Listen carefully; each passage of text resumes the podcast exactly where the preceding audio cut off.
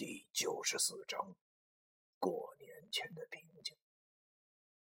在我的眼中，老刘家的人大多都是有本事的，而我眼前这个小丫头，如果说她也会三经书的话，我还真不怎么吃惊。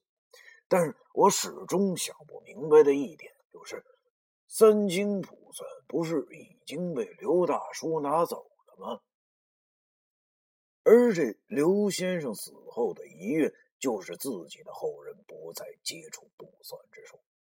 当我对刘雨迪说出这信武事的时候，刘雨迪愣了，他对我说：“你说啥？”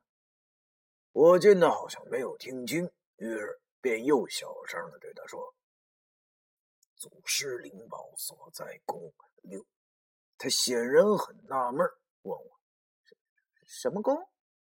我有些焦急的对他讲：“哎呀，不是什么宫，是所在宫。这句话讲的是……算算算算了，你没听过这句诗啊？”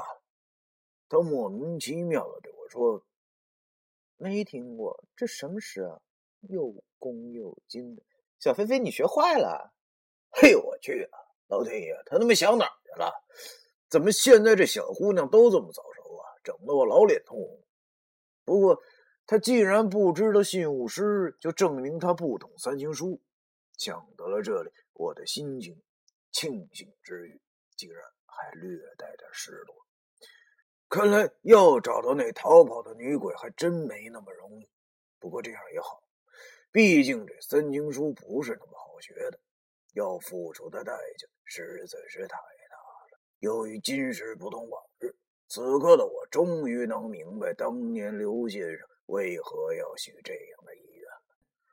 毕竟天道它不是凡人所能窥及的，这是一门等价交换的东西，交换的代价实在是太大了。一旦踏上此途，便已经没有了回头路。我见他根本不知道这是怎么回事，于是便对他说：“学茶坏呀。”我说的那可是后现代主义伟大诗人尼古拉斯·广坤的经典诗句啊，现在很流行的，你没听过吗？刘雨迪摇了摇头，问我：“尼古拉斯·广坤？没听过，他谁啊？”我心里一阵好笑，心想着，就是尼古拉斯·谢广坤呗。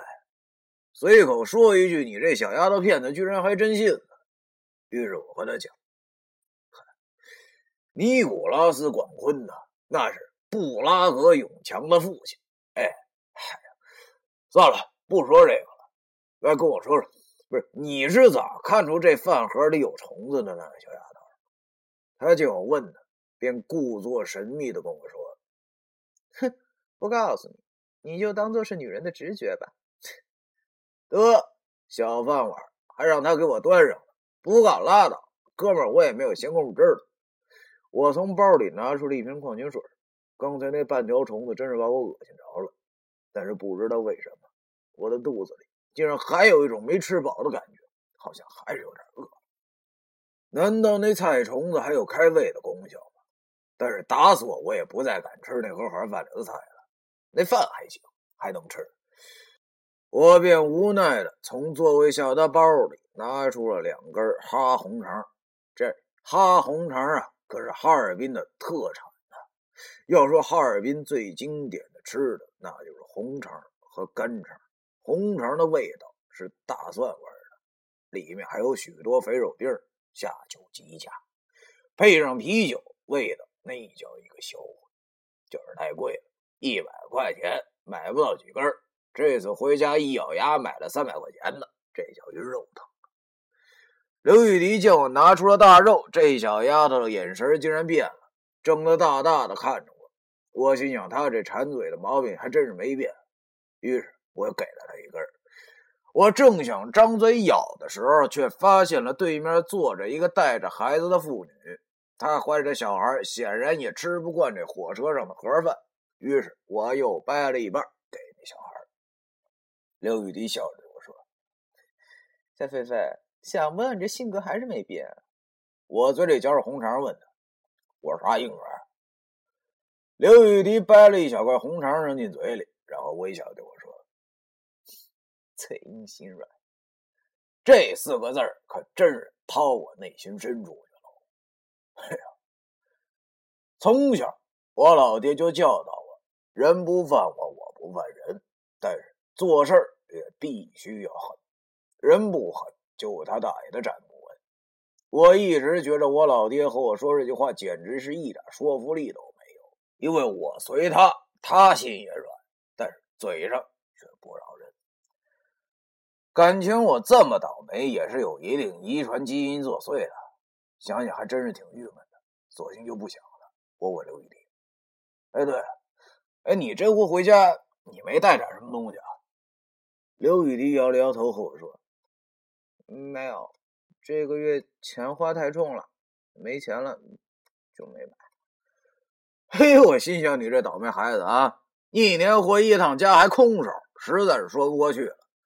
我想了想，把座位底下的那个包又拿了出来，把我买的哈红肠分出了一半，递给了他：“拿去吧，就说是你买的。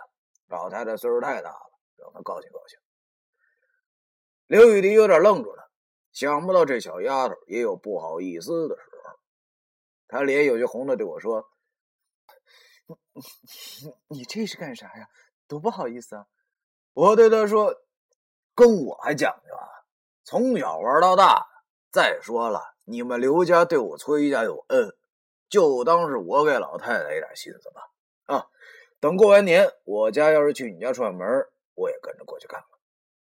他见我此刻如此真诚的表情，也不知道是为什么脸竟然红了，也就不好再推辞，便收下了。吃完饭后，我俩便又开始聊了起来，但是和这种小女生聊天不外乎于衣食住行中的衣食，好在哥们儿我天生也是嘴贫的主，聊呗。下雨天打孩子，闲着也是闲着，正好还能打发这无聊的时间。大概四五个小时过后，龙江到了，我起身拿着我的东西，对刘雨迪说：“先跟你说声过年好了，我到了，等我过完年再去看你再啊。”刘雨迪点了点头，笑着对我说：“嗯，小菲菲再见啊。”我无奈的苦笑着，下了火车，心想：看来这小丫头是没法改。了，小飞飞就小飞飞吧，做肺变小菲也不错，就是消费挺大的。这么多年了，家乡还是没有变。一下车就闻到了浓厚的土地气息。一回到这小破县城，就感觉到心里特别的踏实。看来以后要是漂泊累了，还真得回到这里，因为这里是我的根儿。呸呸呸！哎呀，我才多大呀？怎么感觉跟老头子似的？出了站口，发现老爹早已经等在了那里。多少年了，每次回家他都来接我。望着老爹有些驼背的身影。已经不是小时候我眼睛里那个魁梧的男子了，我鼻子忽然一酸，想到这里一年发生的事儿，差点就没有机会再一次的回到龙江，因为我确实想到过死亡，当时没觉得恐惧，但是此刻我却忽然真的感觉到害怕，是那种后怕。我现在才发现。我不是什么都没有，我还有我的家乡，我的家，我的老爹，我的奶奶。